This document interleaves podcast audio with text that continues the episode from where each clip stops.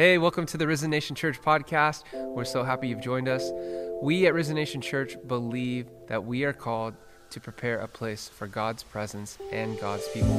If you'd like more information on how to connect or volunteer or even to partner with us in this season, you can find out more information at risennation.org. We hope you enjoy today's message.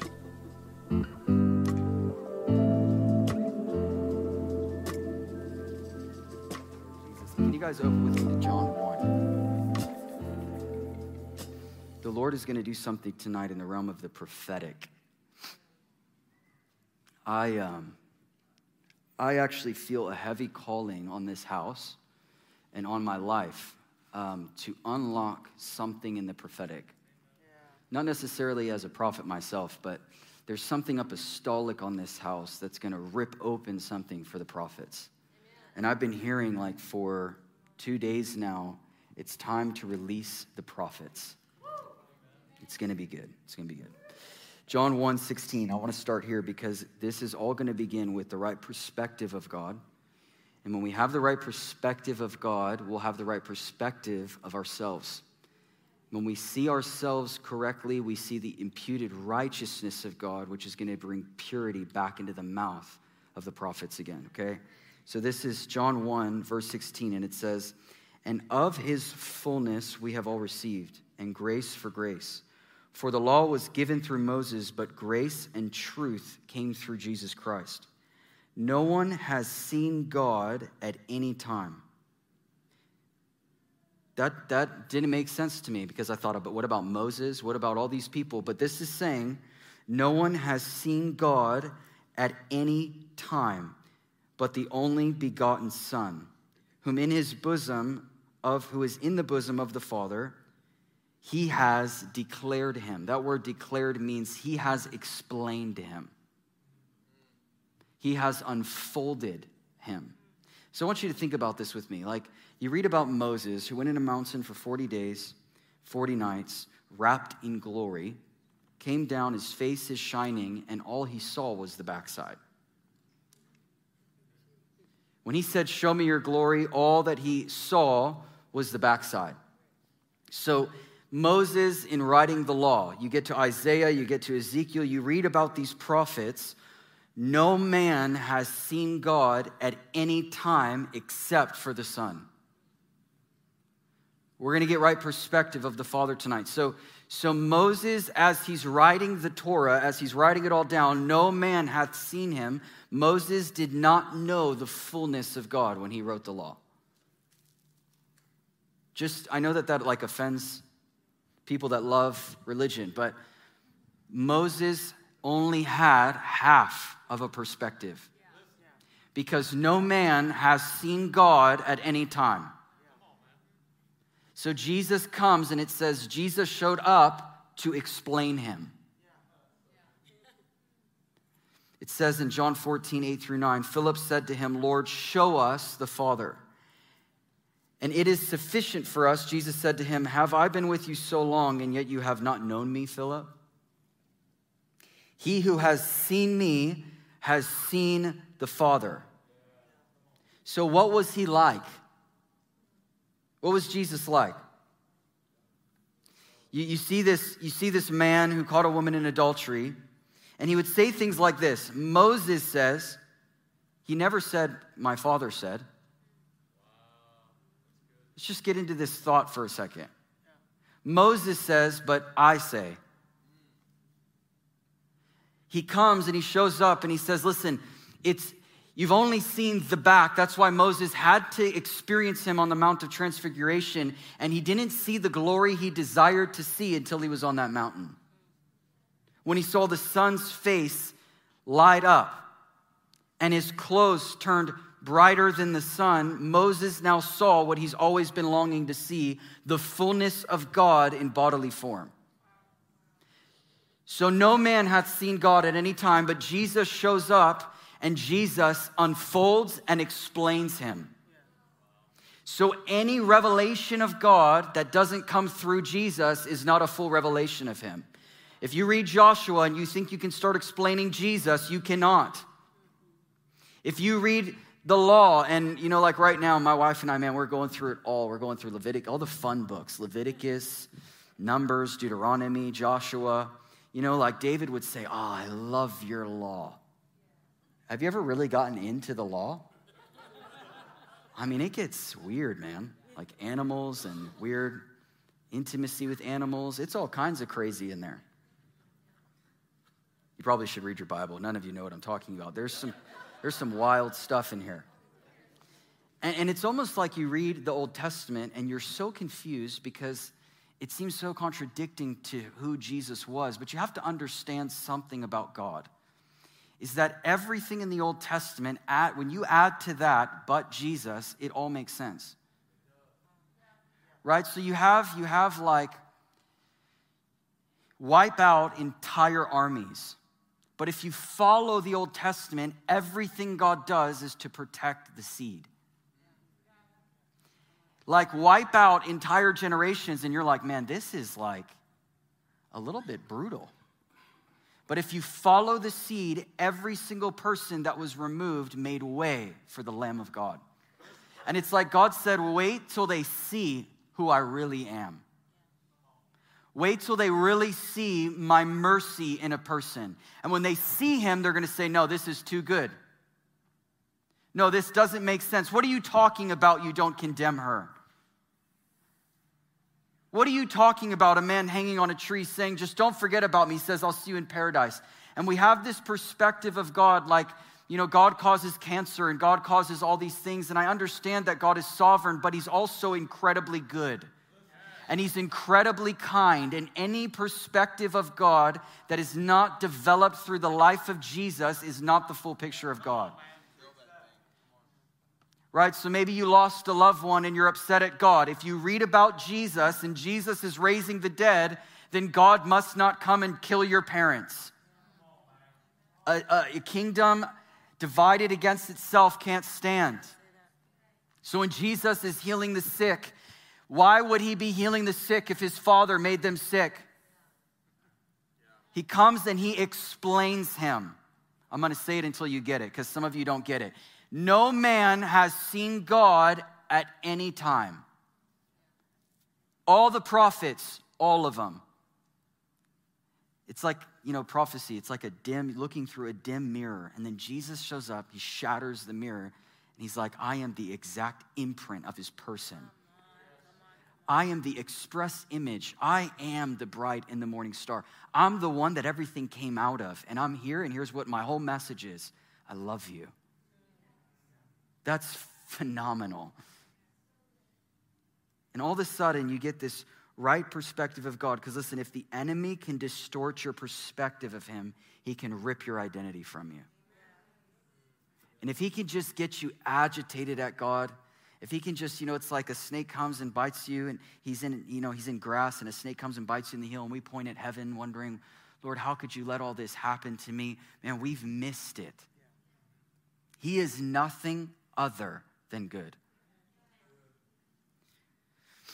He can remove your identity by affecting your perspective, and He can take away destiny. And listen, the world is tirelessly attacking our identity.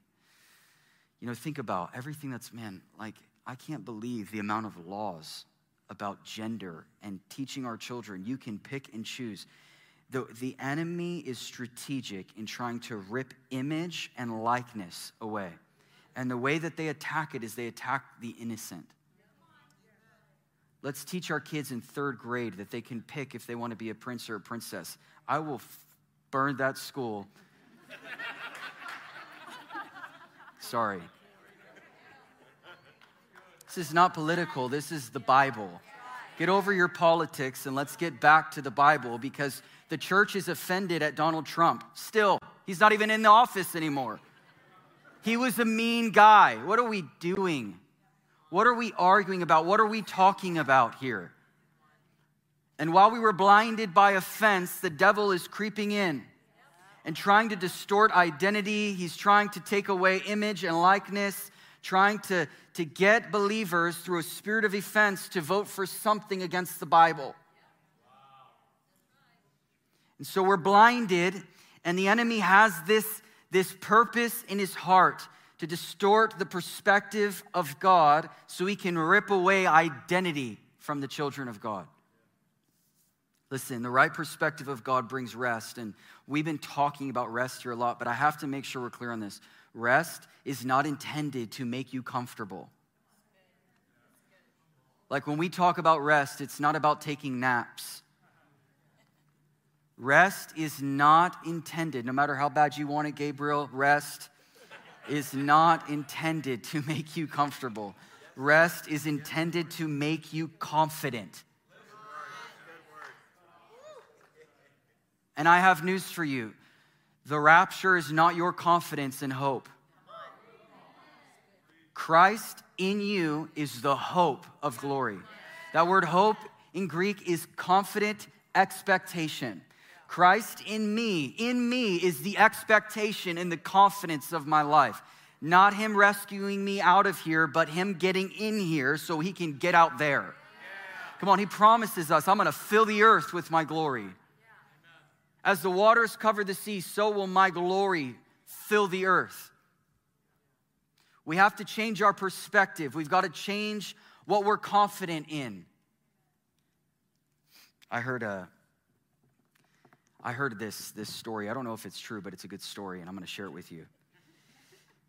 But listen, this, if the enemy, if the enemy, I heard you, if the enemy can distort our identity, he takes away our authority. And so, what we do, listen, this is what we do in church. We come and we answer an altar call, right?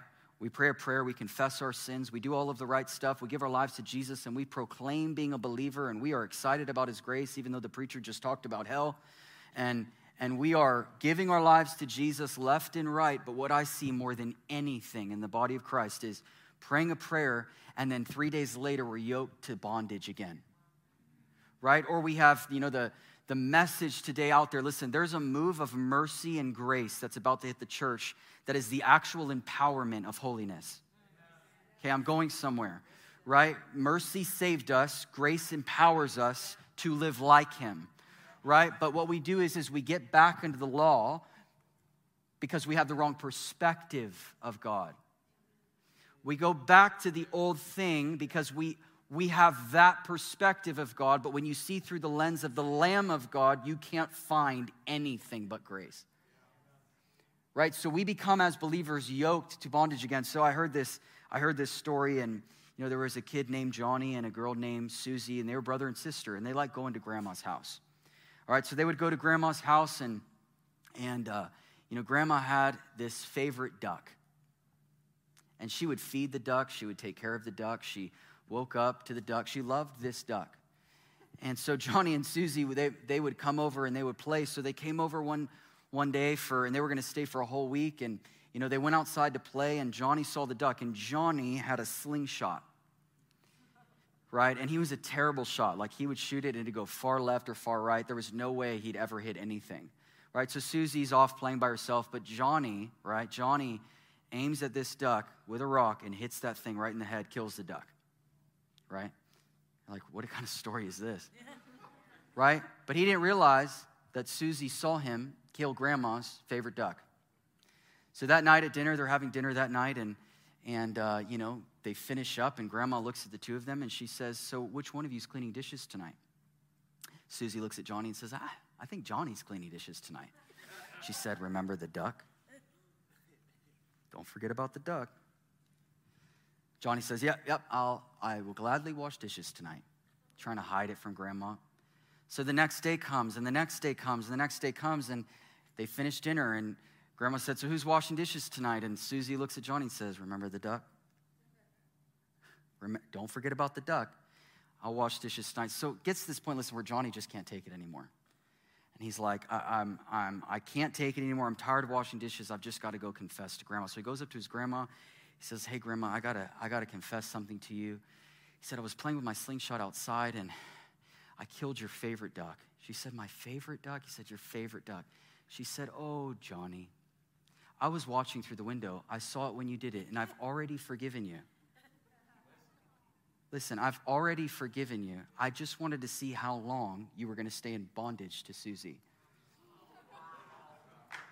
That's a good story. I don't know if it's true, but it's a good story. Heard it somewhere. I thought that's phenomenal because we become yoked to bondage. Like the father's like, I sent my son 2,000 years ago. And he hung on a tree. And listen, he doesn't start something and then finishes it. He, he completes your destiny chosen in him before the foundation of the world and then says, Begin. And when you sin, he doesn't go, No way. When you fall short, he doesn't go, Are you kidding me? Like, what kind of God, what kind of merciful God do we serve that before I ever did it, he said, Forgiven? Right? And so we, we, we, we go through life and, and we become a believer, but we can't get that old pattern of thinking out of our mind of the law, the law, the good and the bad. Listen, the world can teach you good and bad, but the world cannot offer you a tree of life. And the longer we make this about behavior, the longer we stay from glory. Because behavior transformation, listen, modification is not transformation. And we're all for moral character. Be good.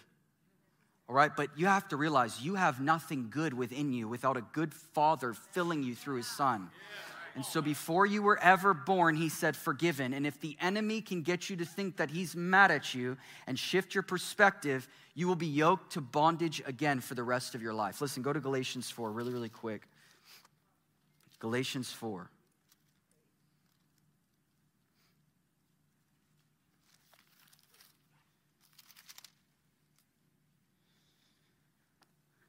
It says this verse 6, Galatians 4, verse 6. And because you are sons, God has sent forth his Spirit of his Son into your hearts, crying out, Abba, Father. Therefore, you are no longer a slave, but a son. And if a son, then an heir of God through Christ. Like you are God's heir. Verse 9, I'm just going to jump around. But now, after you have known God, or rather are known by God, how is it that you turn again to the weak and beggarly elements, to which you desire again to be in bondage? You observe the days and the months and the seasons and the years. I am afraid for you, lest I have labored for you in vain. And then jumping to verse 19, my little children, for whom I labor in birth again until Christ be formed in you. Verse 28 Now we, brethren, as Isaac was, are children of promise. But as he who was born according to the flesh then persecuted him who was born according to the Spirit, even so it is now. Nevertheless, what does the scripture say? Cast out the bondwoman and her son for the son of the bondwoman shall not be heir with the son of the free woman. So then, brethren, we are not children of the bondwoman, but of the free. Stand fast, therefore, verse chapter 5, verse 1, in the liberty by which Christ has made you free. The, the original says, stand up in your liberty. Man, I heard it really I was reading this and I heard the Lord's like passionate cry say, Stand up in your liberty. Man, I feel the Lord on that. Come on. Stand up in your liberty. For Christ has made you free, and do not be entangled again with a yoke of bondage. Stop believing the accusing voice that has been silenced for 2,000 years. The only way he has voice is if you give it to him. I love the Passion Translation of Romans 8. It says, There remains no accusing voice. The case is closed. Finished. Phenomenal. The case is closed and there remains no accusing voice. I've taught this here, but there's some new people. But you know, if I have a four year old son, if he went to school and every day a teacher just told him how horrible he was and he's never going to amount to anything and and he's worthless, worthless, worthless, what would I do as a father when I found out? Although I'm short, I'm feisty. Don't mess with my kids. I would go to the school, I would silence the voice of the accuser, like forever. And then I would go to my son and I would spend eternity telling him how worth it he is. He has silenced the voice of the accuser. But this is what we do as believers we're so in love with the law still compared to love. We're so in love with that bondage thing that has run our whole lives that I tell my son, listen, you don't have to go back there again. We'll homeschool you. Come on, in my father's house. There is many mansions. Let's let's get you homeschooled. Let's get you back into the house and I'll teach you all things. Come on. What do you think the Holy Spirit is? Let's be homeschooled. Come into my house. And he says, No, I just want to go. I miss my teacher. What does it do to the Father when we have been freed from sin and death, but we're still yoked to the bondage of it? What does it do to the Father when we get behind pulpits and we magnify sin over and over and over again, like an ex girlfriend that you can't get away from? Come on, stand up in your liberty. That sin you're dealing with is alive from the pit of hell. And the more you believe you're a sinner, the more you will be entangled to the sin. But God came and through Jesus, He unfolded the revelation. It's like He's untangling all of the lies of your life and saying, You don't have to be entangled to sin. You don't have to be in bondage to pornography. You don't have to be in bondage to your computer screen. You don't have to be in bondage to your Instagram and your Facebook and what people think of you. You don't have to be in bondage to your anxiety and your fear. All you have to do is come to me, and when you see how incredibly, phenomenally good I am, phenomenally, is that a word? Yeah, praise God how phenomenal I am, it's gonna unravel you with my love. I am gonna untangle you with my goodness. Stand up in your liberty. Come on, if you knew what actually belonged to you, you would never be worried. I don't preach to myself. If you knew, William, what belonged to you, you would never be worried ever again. Like my dad, one time, I heard him share this example. He said, You know, if, if my son, till today, I don't live in his house, praise God, I have my own home and family. And, and if, if I went to his house till today, right, and let's even, let's say like when I was, you know, a teenager and I was living there, and I came home and I went in front of his fridge and I got on my knees and I started begging for food in my father's house, what would my dad say to me? First of all, he would be perplexed and then he'd hit me. And for those of you that know my dad, you know this to be true. And he would say, Son, what are you saying? What are you asking me for? Come on, there, like there's a release. God wants to release a fresh perspective of his person so that we can walk in the authority and the power that God has reserved for the sons of God, that creation's gone tiptoe, it says. Is this gonna be the generation that's actually gonna believe what he says? Do you know it takes more humility to believe you're a son than it takes false humility to believe you're a sinner? And so, if I went to my dad and I said, listen, I'll give you like church. We, and we have church and we, we, today we have Sunday church and 20 bucks. We think that that's Christianity. It's not. If I went to my dad and I got on my knees in front of the fridge and I said, listen, I'll give you $10, just one glass of milk, please, as a son, he would say, son, have you forgotten who you are? Stand up, get off your knees, stand up in your liberty. What is mine is yours. Take anything you want. And then the next time you open it, it'll be replenished. I never was concerned if toilet paper was going to be there when I was younger. Now, with COVID 19, Lord Jesus, can I have that water? I don't understand the toilet paper thing, but whatever. It was faithful. And if I wasn't there, I'd go, Mom! She'd throw it in. yeah. But man, like, do you know how much we go to God with our needs? I remember my dad said, you know, it doesn't, it, like if I went to my dad and I'm like, I just need toilet paper, please. He would think something's wrong with me.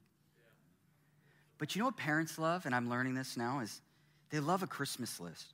Well, some parents. I, I love blessing my kids with what they have in their heart's desire. The Bible says He promises us, I will supply all your needs. I'm going to supply all of it. Right? So, so we come to God for needs, and He's saying, But this is already supplied. Tell me what you want.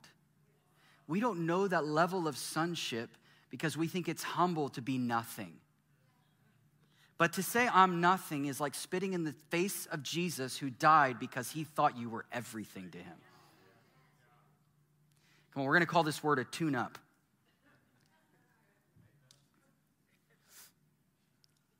We need a move of God's mercy and God's grace. I, I've, I've been getting this picture.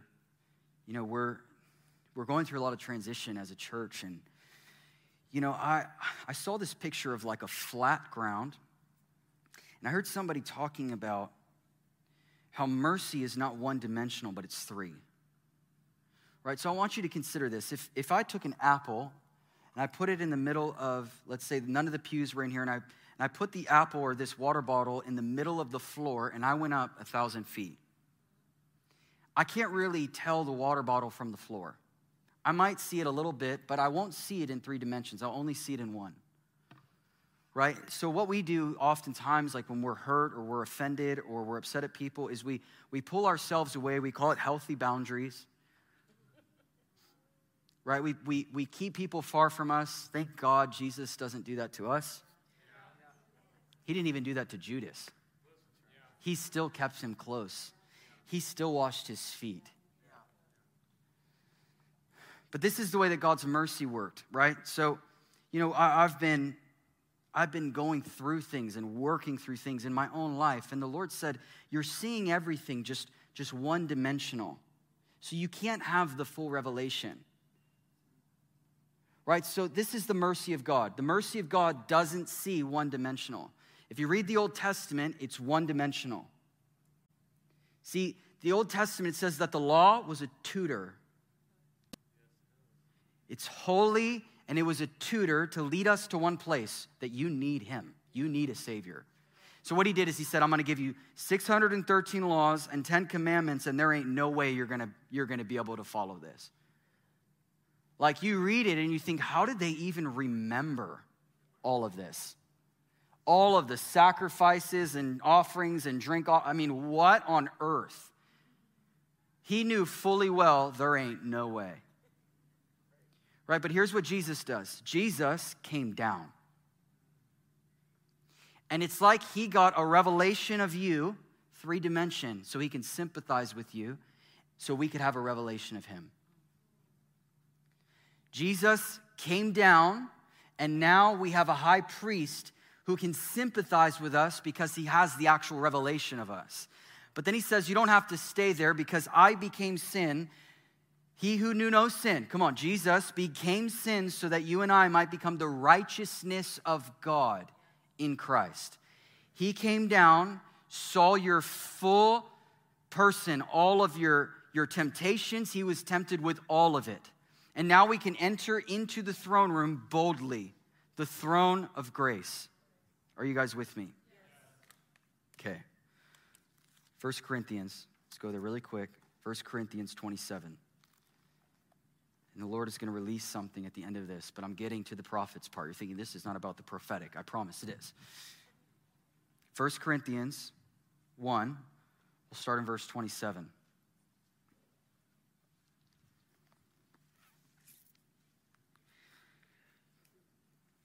Because there's three things that have to change if we're going to see the power of God released the way that we need to see it. There's three things our perspective of God, our perspective of ourselves and how we view righteousness. You want to know, like, something, and, it may not make sense to you until the end, but you want to know what muzzles prophets more than anything? The wrong teaching of righteousness. It may not make sense to you yet, but we have taught righteousness incorrectly, and it's removed power from the church.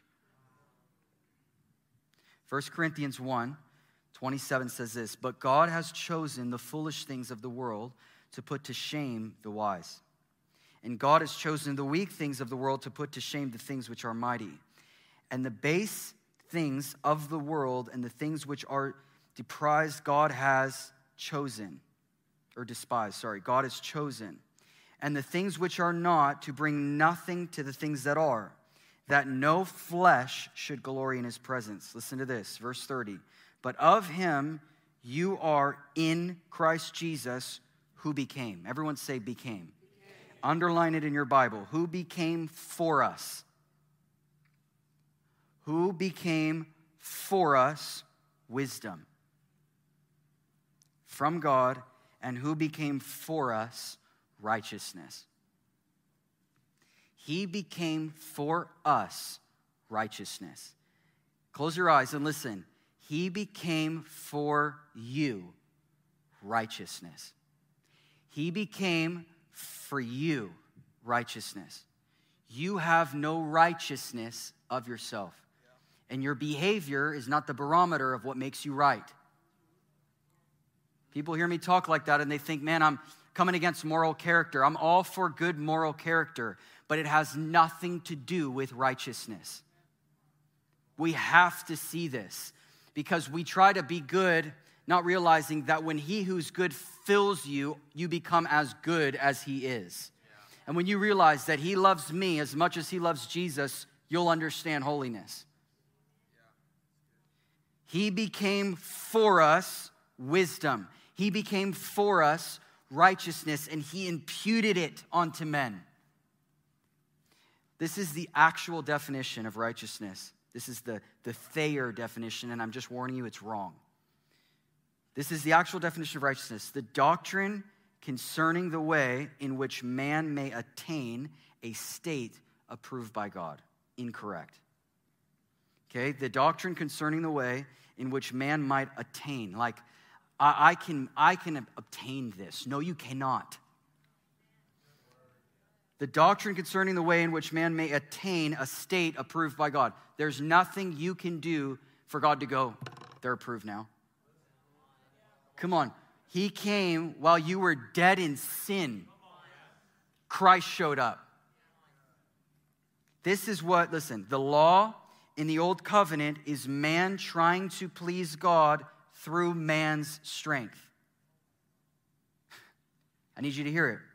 The law in the old covenant is man trying to please God through man's strength. But the new covenant is God became a man. So the approval of man is no longer based on man, but on God. So listen, the definition without Western theology attached to this should be the doctrine concerning the way in which God justified and approved man by himself becoming a man. I'm going to read it again. The doctrine concerning the way. Who is the way? It is Him. The doctrine concerning the way in which God justified, just as if it never happened just as if you never ate from the tree, just as if you never watched pornography, just as if you never did drugs, just as if you never drank alcohol and did all of the things that the world led you to do. He came, which God justified and approved you by He Himself becoming like you. In other words, man cannot obtain righteousness unless a righteous God enters that man. He is our righteousness. Paul said it like this in 1 Corinthians 15 34. Awake to righteousness. It's, it's, it's appalling how much we have tried to get people to clothe themselves with rightness, and you cannot do it. You are dead, and you have to awaken to righteousness. There's no weird in between place. That weird in between place is called being entangled again to bondage. You're either in sin or you're in his love. There's no place in between. Awake to righteousness, do not sin. It's that simple. Romans 5:17 For if by one man's offense death reigned through one much more those who receive the abundance of grace and the gift of righteousness. It's not a duty. Righteousness is not a duty or an act, it is a gift you open and you just put it on. It's called put on Christ. Put on the mind of Christ. In righteousness, the gift of righteousness will reign in your life through the one, Christ Jesus. Listen, the difference between good works, righteous works, and dead works. Dead works is this dead works is I'm working to obtain something. Dead works is like the wages of sin is death, right? You worked and you worked and you worked and you received a paycheck called death. Dead works is I'm working to receive pay. I need pay. Good works, righteous works is different. It's this I received an inheritance. I didn't work for the inheritance, but I received an inheritance. And good works is going, now I'm looking to where I can invest it. You see, this is evangelism. This is go and tell all nations, go and disciple all nations. We are simply investing what was His has now become ours. Come on, creation is in great expectation for the sons, not, not the confused sons, not the sinners, not the sinners saved by grace. No, he is waiting Creation is on tiptoe with a groan in their heart to see if a sonship groan will be in response. I want to, can I have a, well, let's just get the whole band up here. I know it's early, but don't be confused. We got a little bit longer. you were like, is he, is he closing? Probably not. Probably not. Almost done, potentially. Here's where the, here's where the Lord's been speaking to me about the prophetic. There is something pure coming back into the mouth of the prophets again. There's something pure coming back at, into the hands of the apostles again. You know that the only, only office we really honor in the American church is the evangelist and somewhat the pastor? Because we don't understand the apostolic. The prophets are swirly,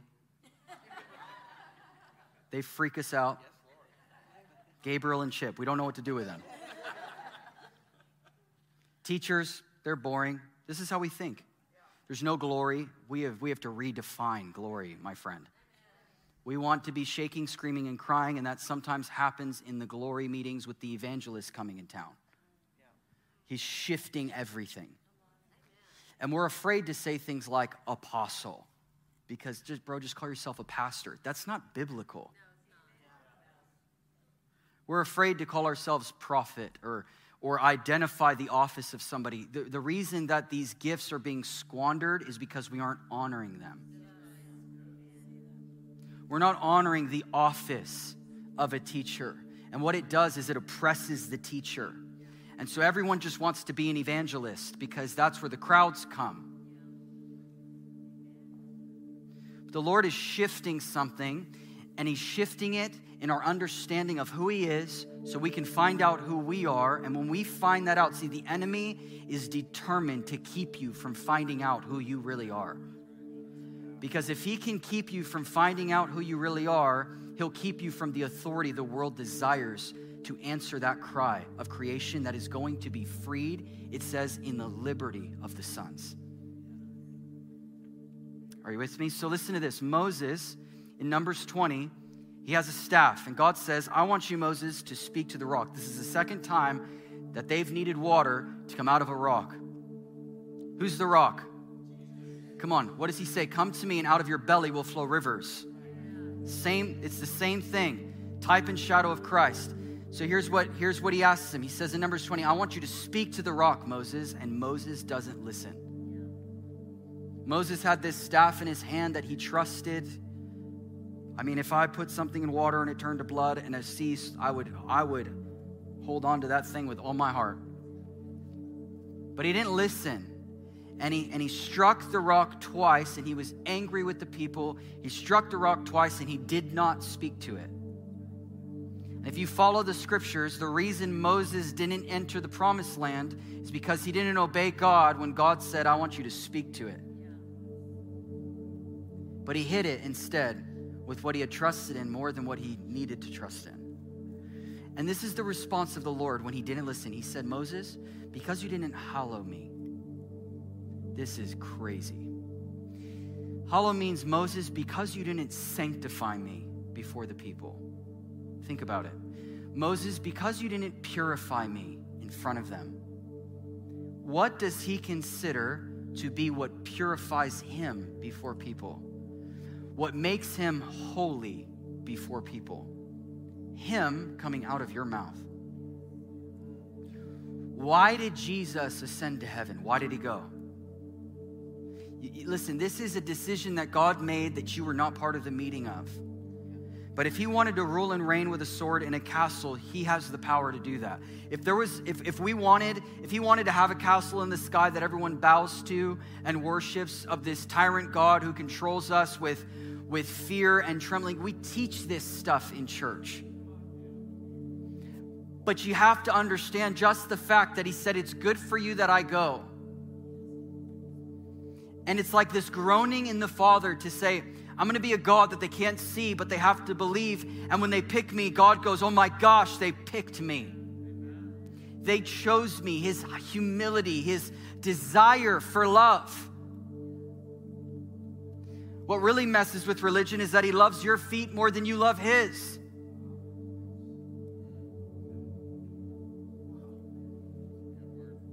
You can be the, the most bridal lover you've ever seen in the entire earth, and you can sound just like Eric Gilmour. Eric Gilmour begins to talk, I, my body melts. No matter how much of a lover you become, no matter how much of a Shulamite revelation that you adopt, you will never compare to the beloved's love for you. No matter how much you muster up in pursuit of God, you will never overcome his pursuit of you. He adores your feet way more than you like his. And he says, What makes me holy before the world, how I want to be exposed to the world, is I want to come out of your mouth, Moses.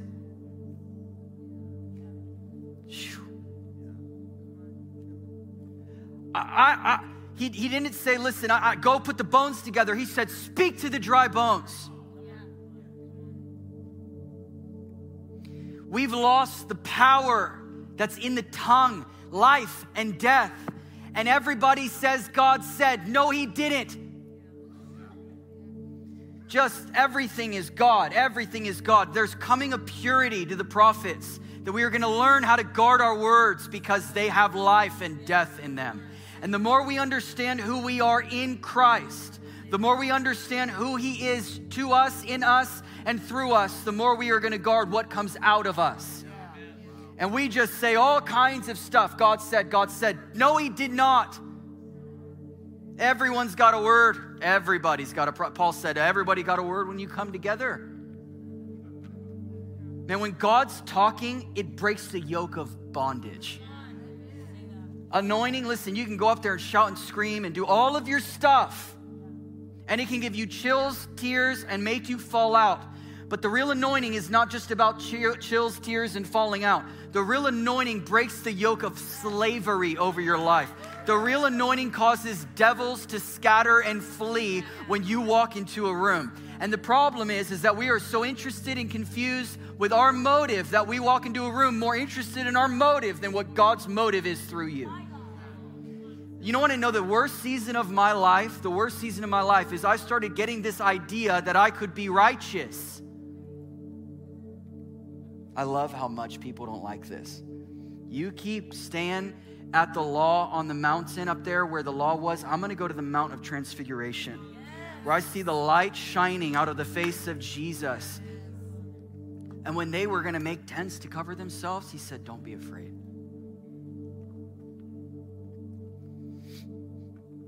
The worst season of my life was when I thought that I could be good within myself. And I would go and pray for people, and I'd hear the accuser say this Why are you praying for them? You just want to, all you want is a healing to share test. I mean, I heard accusing voices like that. Oh, do you just want this person to fall out? Accusing voices like that. And so, what I did because I wanted to be righteous, because I had the wrong teaching of righteousness, is I stopped stepping out.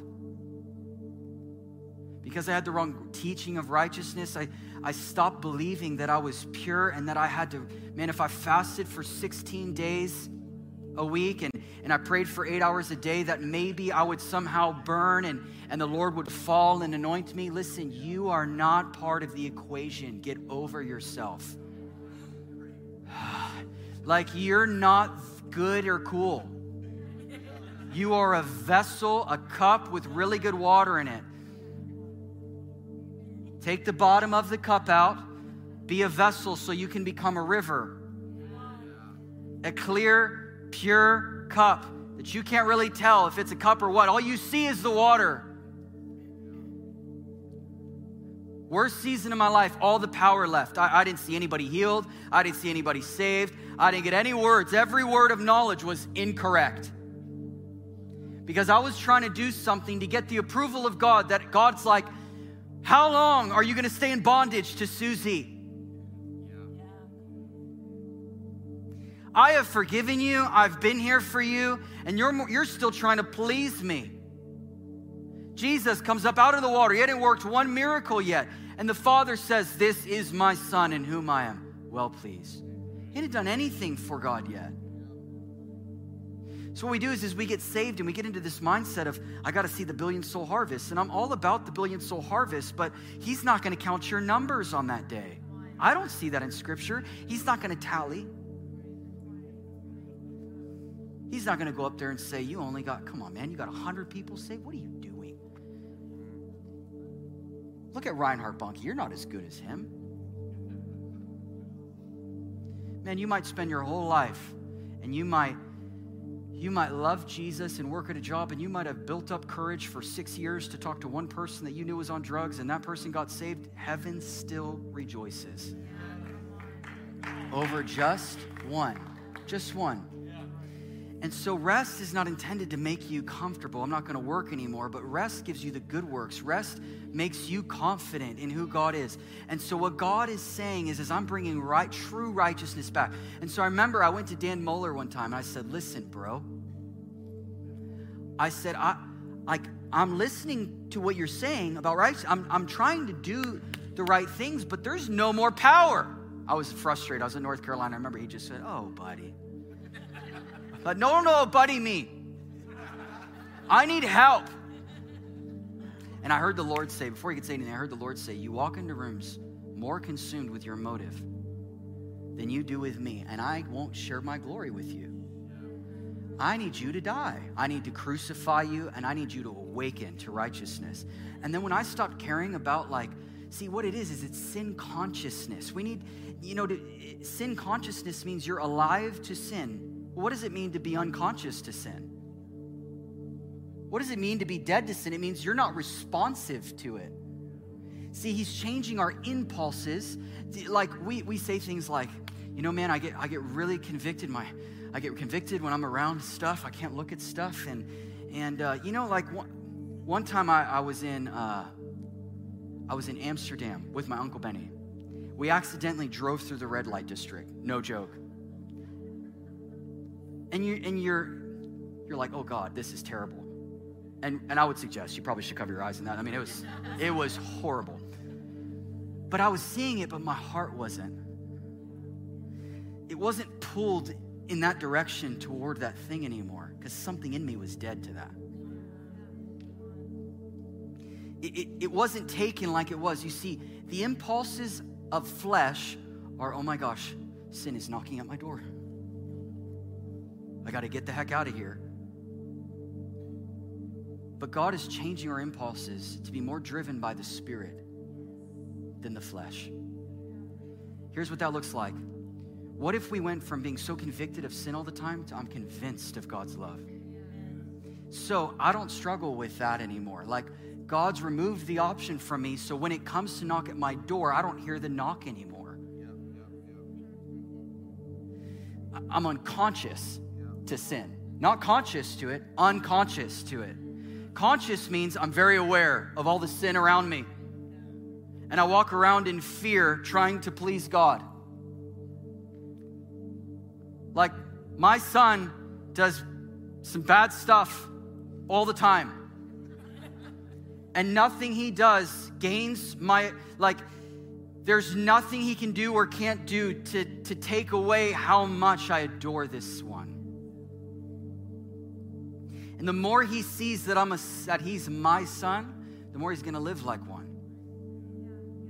But listen, Moses failed to believe his true identity. And it says the waters, when you were at the waters of Meribah, you know what Meribah is? We talked about this, Psalms 81. Meribah is contention, it's strife, it's, it's, it's that friction place. Because in the tension of your life, because at that contention place, that, that strife, where, where that strife was found, because you couldn't be as me in that place, you won't see the promise.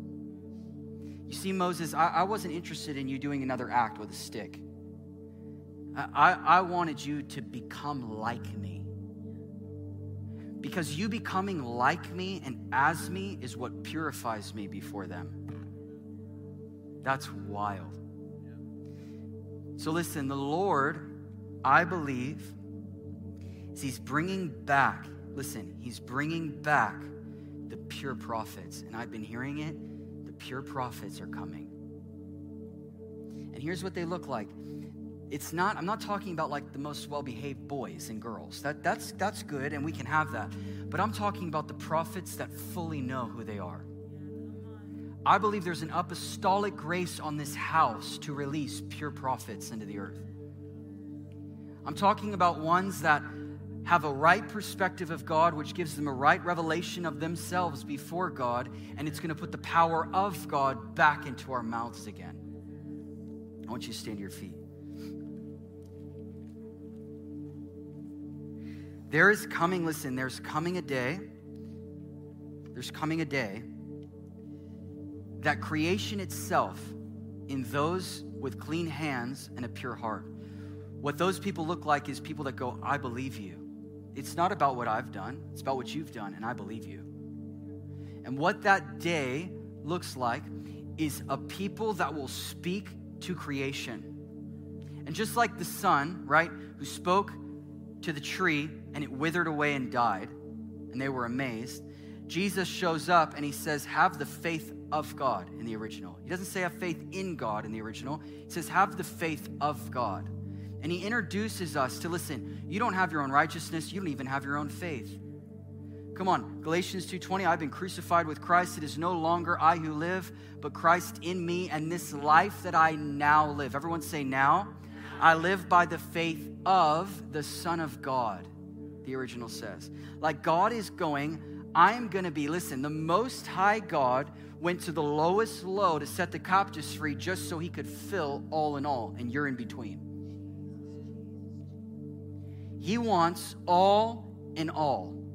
And people that believe that, that believe that I have been made right before God and I don't have the ability to get right without God. We have altar calls, man. People are running to the altar. Get right with God. Get right with God. You can't. You can't build a bridge to get any closer to Him. The bridge was in the shape of a cross, and you weren't the one hanging on it. Jesus Christ bridged the gap between God and man and invites us to awaken to his righteousness. And I'm telling you, when we begin to see this, life is going to come back into the mouth of his people again.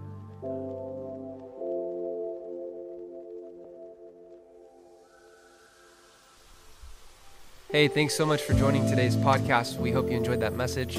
If you'd like more information about our church and the events we have going on throughout the week, or even for prayer requests, you can visit us at risennation.org for more information. Grace and peace to you today.